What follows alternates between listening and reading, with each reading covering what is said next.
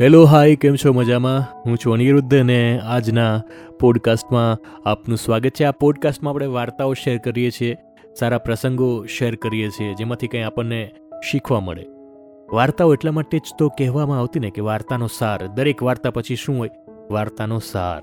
એટલે એક વોટ્સએપ પર જોક પણ ફરતો હતો કે ભાઈ, આવનારી પેઢી જે છે ને, એ બહુ ખતરામાં છે. કારણ કે એના વડીલો આપણે છીએ. આપણા જે વડીલો હતા, એમની પાસે અઢળક ખજાનો હતો વાર્તાનો. પણ આપણી પાસે ન તો ખજાનો છે, ન તો ટાઈમ છે.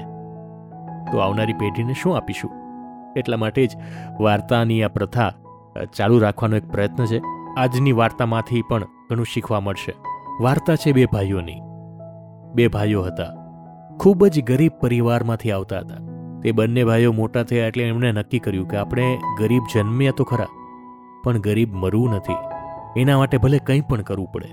શામ, દામ, દંડ, ભેદ, બધા પ્રયત્નો કરીશું, પણ પૈસાવાળા થશું. એમની નીતિઓ કામમાં આવી અને ખૂબ જ ઓછા સમયમાં અબજોપતિ થયા. જ્યારે પૈસા આવે ને ત્યારે માણસ થોડા ધાર્મિક પણ થતા જાય. જીવનના એ પડાવ પર પહોંચ્યા જ્યાં બંને ભાઈઓએ નક્કી કર્યું કે હવે પૈસા તો ખૂબ થયા છે આપણી પાસે.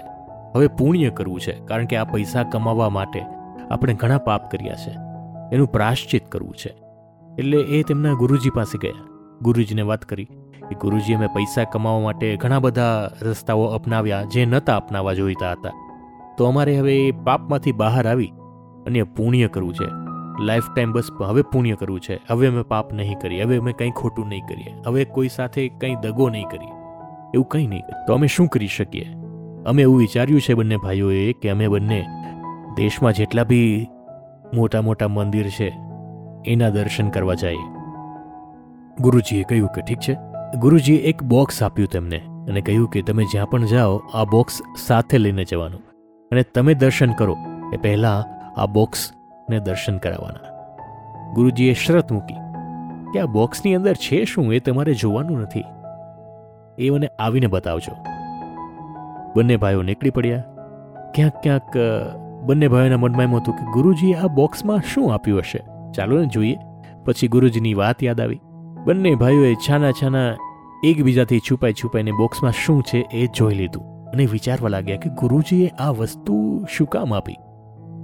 દરેક મંદિરે ગયા, ભગવાનના દર્શન કર્યા, પુણ્ય કામો કર્યા, ગરીબોને જમાડ્યા અને ત્રણ મહિના પછી તે ગુરુજી પાસે પાછા આવ્યા. કંઈક ગુરુજી, હવે તો અમારો, અમારું પાપ અને પુણ્યનું બેલેન્સ થઈ ગયું હશે ને? અમે કેટલું પુણ્ય કર્યું? અને આ તમે જે બોક્સ આપ્યું હતું એ બોક્સ ગુરુજીએ પૂછ્યું કે તમે જોયું તો નથી ને? બંને જણાએ ના પાડી કે તમે ના પાડી હતી, એટલે નહોતું જોયું. ગુરુજીએ બોક્સ ખોલ્યું અને પરિવારના સભ્યો સ્તબ્ધ થઈ ગયા અને જોયું કે એમાં કારેલું હતું. કહ્યું કે આ કારેલું કાપો. અને ચાખો. બંને ભાઈઓ આશ્ચર્યમાં હતા કારણ કે એમને ખબર તો હતી, બોક્સમાં કારેલું છે. પણ શું કામ એ ખબર ન હતી. બંને ભાઈઓએ કારેલું ચાખ્યું અને થોડી વારમાં થૂકી નાખ્યું. ઓહો, બહુ કડવું છે. ગુરુજીએ જ કહ્યું કે તમે એટલા બધા મંદિરો ફર્યા, દર્શન કર્યા, પુણ્ય કામ કર્યા. પણ જો આ કારેલું પોતાનો સ્વાદ બદલી ન શકે, તો તમે લોકો તમારો સ્વભાવ કઈ રીતે બદલી શકશો? પાપ અને પુણ્યના લેખાજોખા કઈ રીતે નક્કી કરી શકશો? બંને ભાઈઓને સમજાયું વાત તો સાચી છે. કોઈ પણ કર્મ કરીએ ને, ત્યારે યાદ રાખજો કે બૂમરેંગ થઈને પાછું આવવાનું જ છે. સારું હશે તો સારું થઈને આવશે, ખરાબ હશે તો ડબલ ટ્રિપલ ખરાબ થઈને આવશે. તો જેમ કારેલું, પોતાનો સ્વાદ, પોતાનો સ્વભાવ, પોતાની પ્રકૃતિ બદલી નથી શકતું. માણસ કઈ રીતે બદલી શકે? કહેવાય ને, પ્રાણ અને પ્રકૃતિ એ શરીર સાથે જાય છે.